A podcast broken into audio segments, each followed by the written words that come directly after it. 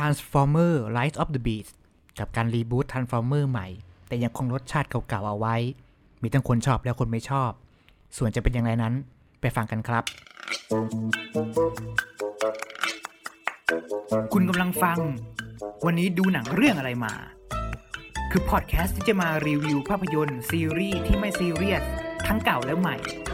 ดำเนินรายการโดยสิทธิพลดวงมณีและวรธรรมจันทรึก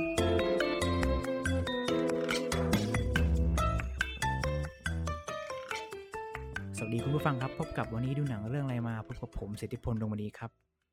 ผม WC Warm ครับ Transformer จากของเล่นของ Hasbro เข้าสู่เอ่อจอเงินจอภาพยนตร์ ซึ่งในยุคนั้นเนี่ยต้องต้องบอกก่อนว่า Transformer สำหรับน้องๆที่ที่ยังโตไม่ทัน Transformer ในยุคของ Michael Bay อยากจะบอกว่า Transformer ที่ฉายใน ในในในช่วงนั้นเนี่ยของ Michael Bay เนี่ยต้องเราว่าเป็นอะไรที่ว้าวมากใช่ไหมใช่ในในช่วงปีจะผมจำปีแม่นๆไม่ได้นะ ปี 2006 หรือ 2007นี่แหละ ภาคแรกที่ปล่อยครับออกมาแล้วรู้สึกว่ามันเฮ้ยหนังหุ่นยนต์อะซัดกันใช่ระเบิดตุ้มตาม แล้วแล้วขึ้นชื่อว่าไมเคิลเบย์แน่นอนว่าฉากแอคชั่นต้องอลังการมากแน่นอนใช่ในยุคนั้นบอกได้เลยว่า Transformer ขายได้ขายได้ดีมาก และเป็นใช่ภาพยนตร์สร้างชื่อให้กับ นักแสดงอย่างชัยอาร์ลาบัฟด้วยและใช่ในบทแซม วิทวิคกี้ ซึ่งตอนนี้พี่ชายอาร์แกก็ติดแตกที่เรียบร้อยแล้วไปเล่นหนังอินดี้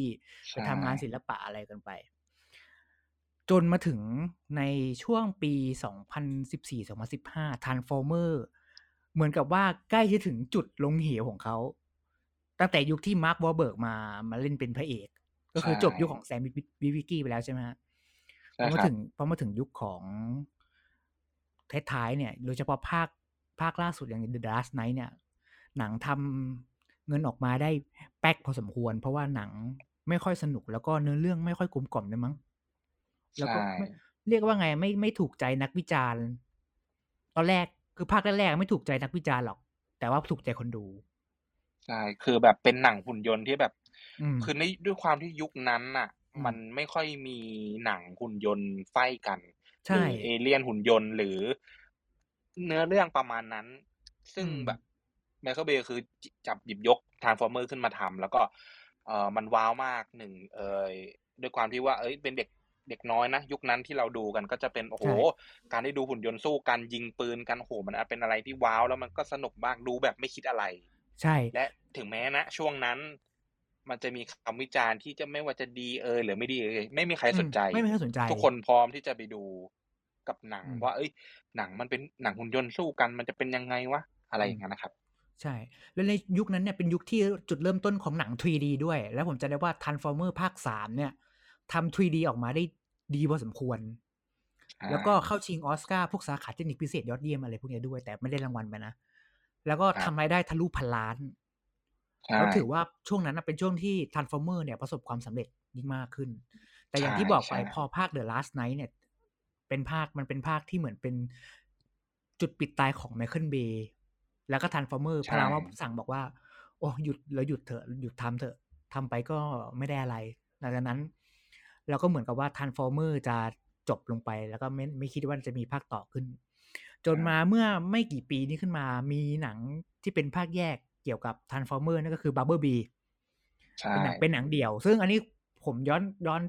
ต้องต้องบอกก่อนว่าผมยังไม่ได้ดู Bumblebee ซึ่งคุณดูแล้วถูกต้องไหม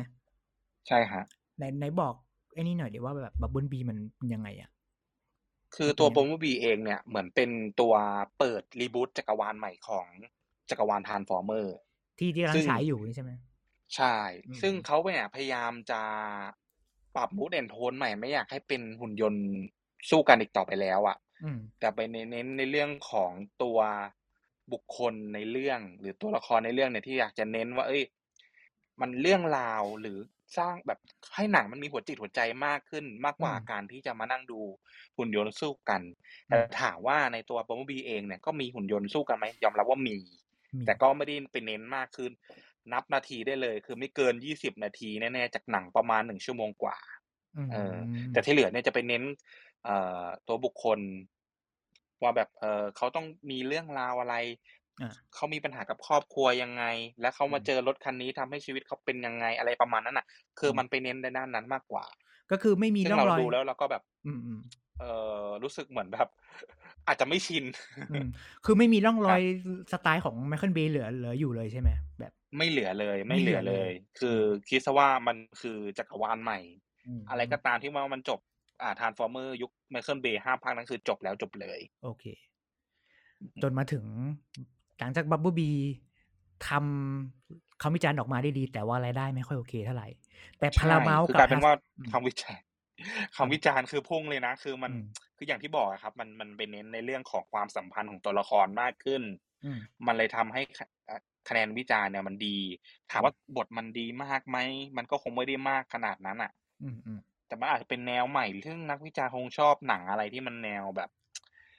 เอ่อมีมีหัวจิตหัวใจมากขึ้นมากกว่าการมานั่งดูฉากแอกชันกันอย่างเดียว โอเคครัอืบมจนทำให้ Paramount กับ Hasbro ขุด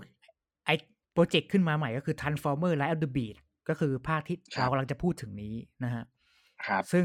ซึ่งเราก็มาคิดอีกว่า เอ๊มันจะออกมาเป็นยังไงนะ เราจะดูอะไรที่มันซ้ำๆ ซ้ำซากอ่าหุ่นยนต์ตัวเดิมๆหรือเปล่าอะไรอย่างเงี้ยครับเออครับโอเค เรื่องราวของ Transformer Transformers: Rise of the Beasts เนี่ยเรื่องราวมันก็เกิดขึ้นเกี่ยวกับว่าอ่าหุ่นยนต์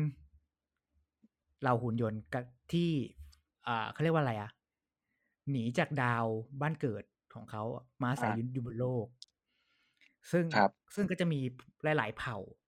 ซึ่งเป็นเผ่าที่ครอยู่ับบนโลกแล้วก็คือ Autobot ก็คือแฝงตัวอยู่ในโลกอยู่แล้ควรัถูบกถูกไหมครับ?แล้วก็จะมีเผใช่า่หนึค่งรับเผ่าเผ่า Maximoff ซึ่งอยู่อีกดาวหนึ่งแล้วปรากฏว่าถูก Unicorn หัวอาหน้าใช่หัวหัวหน้าของเผ่าที่เรียกว่า Ternecon เนี่ย ดูดกลืนครับกัดกินดาวของเขาทำให้ครับเหล่าอ่า Maximoff เนี่ย ต้องมาหลบภัยอยู่บนโลกหลายหลายหลายหลายล้านหลายล้านปีเหมือนกันเนาะใช่ไหม?ใช่ๆครับ ใช่ใช่ แล้วปรากฏว่ามันมี อ่าเขาเรียกว่าอะไรอะ อุปกรณ์ชิ้นหนึ่งที่เรียกว่า Transwarp Key เป็นกุญแจที่จะทำให้ครับเหล่าหุ่นยนต์เนี่ยสามารถกลับบ้านเกิดได้ แต่พวก Ternecon โดยโดยหัวหน้าของเขาคือ Unicron เนี่ยกำลังจะให้พวกมันน่ะใช้ Trans Transwarp Key เนี่ย ใช้เพื่อเดินทางไปไปกัดกินดวงดาวดวงอื่นครับอันนี้คือเรื่องย่อของพาร์ตของหุ่นยนต์ ส่วนเรื่องเรื่องย่อในพาร์ตของมนุษย์เนี่ยก็จะมีเกี่ยวกับ Noah เด็กหนุ่มไม่ครับเด็กไม่ไม่หนุ่มแล้วแหละเพราะเขาเป็นทหารถูกต้องหนุ่มแล้วอืมใช่เขาเป็นทหารคือเป็นทหารกำลังจะหางานอยู่บังเอิญไปเข้าไปมีส่วนพัวพันเกี่ยวกับพวกเจ้าหุ่นยนต์นี้เหมือนกัน พร้อม ๆ กับใช่ Elena Wallet ที่เป็นนักโบราณคดีใช่ซึ่งโบราณคดีคนนี้เนี่ยก็ได้เจอ Transwarp Key เหมือนกัน ก็เข้าไปมีส่วนพัวพันเกี่ยวกับเรื่องราวต่างๆ ของสงครามระหว่างหุ่นยนต์ทั้ง2ข้างครับทั้งผมฝ่าย อ่าธรรมะกับฝ่ายอธรรมอาจปบระมาณนั้นหนังมีแค่นี้แหละครับ ใช่ ถ้าคุณฟังเรื่องย่อเรื่องนี้จะรู้สึกว่าเฮ้ยมันก็จะมันยังไม่หลุดจากวงจรเดิมๆนี่หว่าเดิมเดิมๆนี่หว่าก็อยากจะบอกว่าใช่ ก็ยังใช่ก็ยังหนังก็ยังวนเวียนอยู่กับการสู้กันของหุ่นยนต์ทั้งทั้ง2ฝ่ายฝ่ายดีฝ่ายไม่ดีอะไรอย่างเงี้ยอือถ้าส่วนตัวนะ ผมอเลืยมองมว่า คือด้วยกระแสจาก Bumblebee อะเนาะในอืมภาคแรกอะมันอืมเลยทำให้ภาคเนี้ยเขาคอืมงอยากจะ เขาเรียกว่าไงอะให้คนกลับมาดูเหมือนเดิมอะถึงอืแม้มภาคแรกอะคะแนนวิจารณ์ดีจริง แต่รายได้แม่งไม่ดน้อยีมาก เขาเลยอยากจะกลับไป loop เดิมก็คือเป็น Transformers ยุค Bay อืมแต่เขาก็คงไม่อยากจะเอาแบบหุ่นยนต์ไฟ้กันจ๋าอืมเขาก็อยากจะใส่ความสัมพันธ์ของมนุษย์เข้าไปด้วยอืว่ามมนุษย์คนหนึ่งเนี่ย ชีวิตของเขาเป็นยังไงอืมกับเรื่องราวของอ่าตัวฝั่งอ่า Autobot หรือฝั่งหุ่นยนต์เองเป็นยังไงอืม เขาก็เลยจับมารวมกันอาอืมซึ่งในภาคนี้เนี่ย แน่นอนว่าเราคงได้เห็นตัวละครตัวใหม่ๆ พวกหุ่นยนต์ตัวใหม่ๆบ้างแล้วอย่างพวกเผ่า Maximoff ที่ยังไม่เคยถูกเล่าในเวอร์ชันของ Bay นะใช่ไม่ว่าจะเป็น Optimus ใช่ค Primal รับที่เป็นอ่า Gorilla จะเป็น Gorilla แล้วก็ใช่ Allosaurus ที่เป็นนกอินทรีที่เป็นอีกเผ่าหนึ่งอาซึ่งซึ่ง Eraser Eraser Eraser Eraser ขออภัยด้วย Eraser ซึ่งผมชอบนะครับไอ้ตัวละคร 2- 2ตัวเนี้ยรู้สึกว่าเออดีไซน์ออกมาให้น่าสนใจดี ใช่ตอนแรกเราคิดว่าไอ้ตัวละครพวกนี้มันเลียนแบบอะไรเกี่ยวกับพวกมนุษย์หรือเปล่าวะอะไรเงี้ยแต่ที่ไหนได้มันมันมันอยู่มานานกว่ามนุษย์อีกนะอะไรเงี้ยใช่เออจริง ๆ สิ่งที่ชอบของมันก็คือ มันมันเป็นหนัง Transformer ที่ไม่ได้ไม่ได้เลอะเทอะเหมือนหนังไมเคิลเบย์อะคือเราไม่ได้บอกว่าไมเคิลเบย์หนังไม่ดีนะ คือไมเคิลเบย์มันจะมีสไตล์สไตล์หนึ่งคือหนังของเขาไม่ว่าจะออกมาแอคชั่นดราม่าแค่ไหนอะแต่มันก็จะมีฉากตลกที่เป็นจำอวดที่แบบ ตลกตลกอะตลกแบบไม่ครับตลกอะชอบใส่เข้ามาอ่คือแบบไม่รู้ใส่ทำไม แต่ภาคเนี้ยก็จะไม่มีให้เห็นเลย แต่ถ้ามันตลกใช่จริงก็ตลกไปเลยอะพวกพครัวกบบทของพวกบรรดาอ่า Autobot โดยเฉพาะมิราจอะที่สามารถสร้างสีสันใช่สร้างความใช่ผูกพันให้กับคนดู ที่เขาจะใช่เข้าคู่กับโนอาพอสมควรนะฮะคือเหมือนเขาสร้างเหมือน ถ้าตอนอืมผมดูอะผมรู้สึกเหมือนเขาพยายามรีแบรนด์รีใช่แบรนด์คือภาพจำปกติเราจะเป็นอ่าบัวบีกับ ออปติมัสอ่าพาแซมวิทวิกกี้อ่า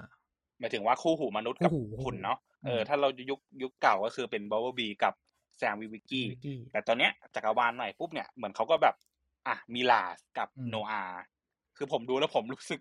นึกถึงบัวบีกับแซมวิทวิกกี้สุดๆแหละแต่ว่าใช่เออเคมีมันต่างกันตรงที่ว่าอืมอันนั้นก็จะเป็นแนวแบบอันน่ะบัวบีเองก็เอ่อกล่องเสียงไม่ดีอ่าอะไรอย่างเงี้ย แต่อันนี้คือเข้าขากันพยายามเล่นมุกแบบ ใช่กวนๆใส่กันอะไรอย่างงี้ อือืมมซึ่งเอาจริง ๆ มันก็อยากจะบอกคุณผู้ฟังอย่างนี้ว่ามันก็เป็นหนังดูเพลินๆ คือไม่คาดหวังใช่ไม่ผิดหวังหรอก ใช่อย่าใช่ไปอย่าไปหวังอะไรกับมันมาก เพราะว่าหนังหุ่นยนต์ ถ้าไม่หุ่นยนต์สู้กันก็ไม่รู้จะสู้อะไรก็เหมือนกับก็อดซิลล่าเนาะสู้กันเองใช่มันก็ไม่พ้นอยู่อย่างนั้นอะ มันแต่ว่า เรียกว่าไงเดีย ถ้าสมมติว่า Transformer ถ้า Paramount คิดจะทำภาคต่อ ซึ่งทำภาคต่อแน่ๆชื่อ Transfor Transformer One อะไรสักอย่างใช่ไหมที่แต่ไม่รู้ครับว่าจะออกเมื่อไหร่ ถ้าไม่ใช่ถ้าไม่พัฒนาหรือว่าหาอะไรที่มันดีกว่าเนี้ย คนดูมันก็จะเบื่อไปกับมัน แล้วมันก็จะสุญญากาศไปเองสำหรับหนังไซไฟใช่เรื่องนี้ เพราะฉะนั้นเนี่ย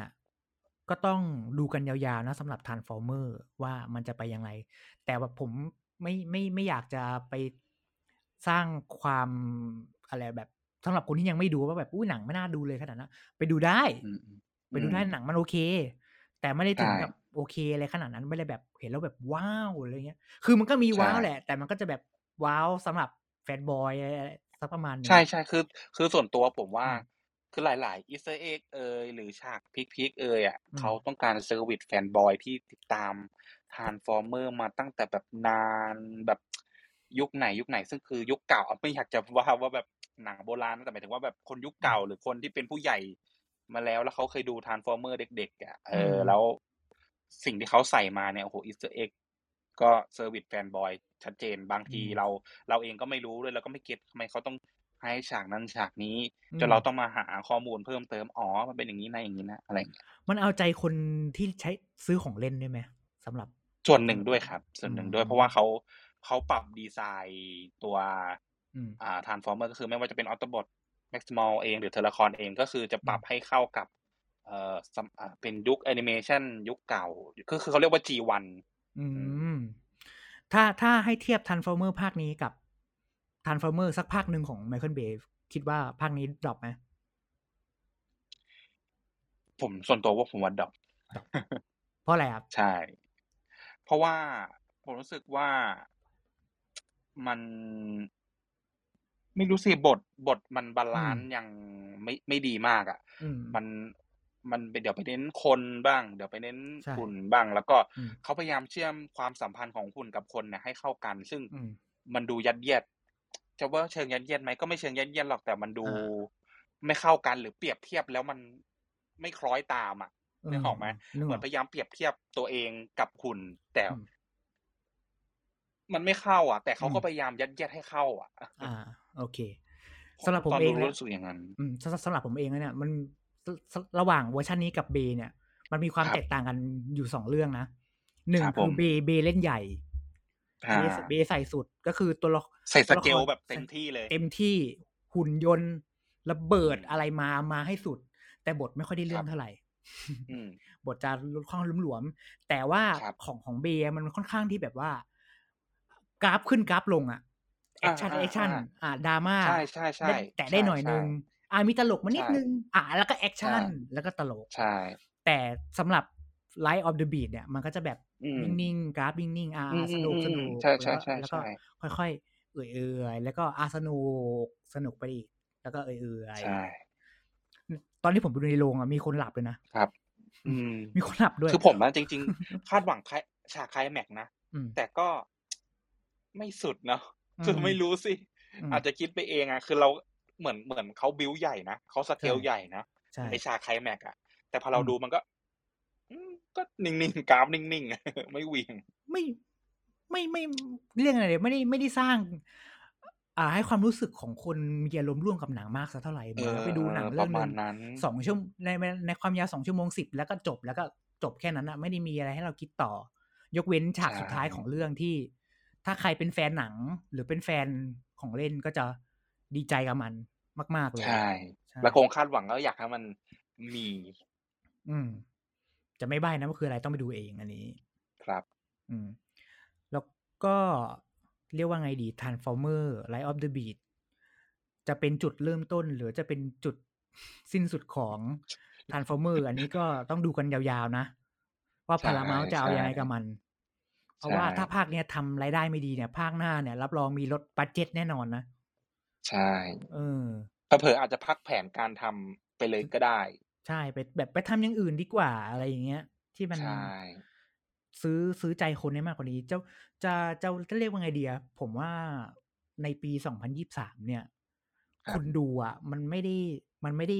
scope ของการดูหนังมันไม่ได้แค่ในโรงภาพยนตร์หรืออะไรแล้วอะมันมันมีสตรีมมิ่งมันมีซีรีส์เป็นขนาดนั้นแล้วเพราะฉะนั้น เราแล้วมันมีหนังฮีโร่อีกด้วย DC Marvel เพราะฉะนั้นการจะทำหนังหุ่นยนต์ และให้มันปังเหมือนในอดีตอะ มันก็ค่อนข้างยาก เพราะคนดูมีทางเลือกหลากหลาย แบบกูไม่ดูหนังหุ่นยนต์แล้วเว้ยกูไปดูซีรีส์ดีกว่า อะไรเงี้ยก็มี ใช่ เออ แล้วก็ เอ่อทันฟอร์เมอร์มันอาจจะไม่ได้ถูกใจคนยุคนี้แม้กระทั่งเด็กรุ่นใหม่ครับ จะสังเกตไหมว่าเราเด็กๆเราชอบหุ่นยนต์กัน แต่เด็กใช่สมัยเด็กสมัยเนี้ยมันไม่ได้ดูหุ่นยนต์แล้วไงมันเล่นแท็บเล็ตใช่เออใช่เล่นโซเชียลอะไรไปเล่นอย่างอื่นไปแล้ว Super Mario ไปแล้ว Super Mario เด็กยังรู้ยังรู้จักอะแต่ยังไม่รู้ทันรู้จัก Transformers หรือเปล่าใช่ซึ่งผมไปแอบไปสำรวจนะ ตามห้างรับสิสรรพสินค้าที่ขายพวกของเล่นอะพวกของเล่น Transformers ก็ไม่ได้ถูกขายดีสักเท่าไหร่นักนะ เป็นเฉพาะกลุ่มไปแล้วตอนเนี้ยใช่มันเป็นใช่เฉพาะกลุ่ม ใช่ แม้ว่าจะทางโรงภาพยนตร์หลายๆโรงก็จะมีแบบ fan screen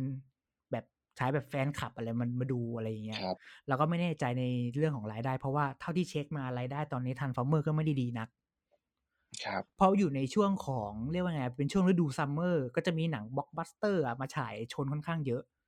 ไหนจะใช่จริง Spider- ๆก็แบบอืมเหนื่อยอะเนาะคืออมก่อนก่อนก่อนที่ Transformers เข้าอะ มีสไปเดอร์แมนใช่ไหมอืมอะพอ Spider-Man Across the Spider-Verse เข้าปุ๊บ แล้วก็อืมมี Transformers เสร็จแล้ว Transformers เสร็จเนี่ยก็จะมี The Flash ซึ่งแบบ Transformers เองนี่คืออยู่คั่นกลาง ซึ่งโอเคแหละสไปเดอร์แมนอะใช่โอ้ไม่ต้องพูดถึงแล้วคือเขาเขามาแรงแซงทางโค้งจริงอืมๆเรื่องดีภาพดีบทอืมดีคือทุกอย่างดีหมดแล้วแบบ Transformers รับศึกหนักเหมือนกันนะใช่ เพราะว่าเป็นหน้าหนังนี่คือเหนื่อย เหนื่อย ไหนจะมีอีดีนาโจนอีกอ่าอ่าใช่ นั่นแหละ จะเป็นรายได้จะเป็นยังไงก็ต้องรอดูต่อไป แต่สรุปรวมๆให้ฟังว่า Transformer Light of the Beat ถ้าอยากอ่าเรื่องอะไรอะหาความสนุก อยากดูเลยเพลินๆ ไม่ต้องคิดอะไรมาก เรื่องนี้อะเหมาะกับคุณแน่นอนครับ ครับผม ครับ ไม่รู้ว่า Paramount Picture จะหากินกับ Transformer ไปอีกนานแค่ไหน ก็ต้องบอกว่าถ้าไม่สามารถนำเสนอสิ่งใหม่ได้ Transformer ก็จะจมลงน้ำในที่สุด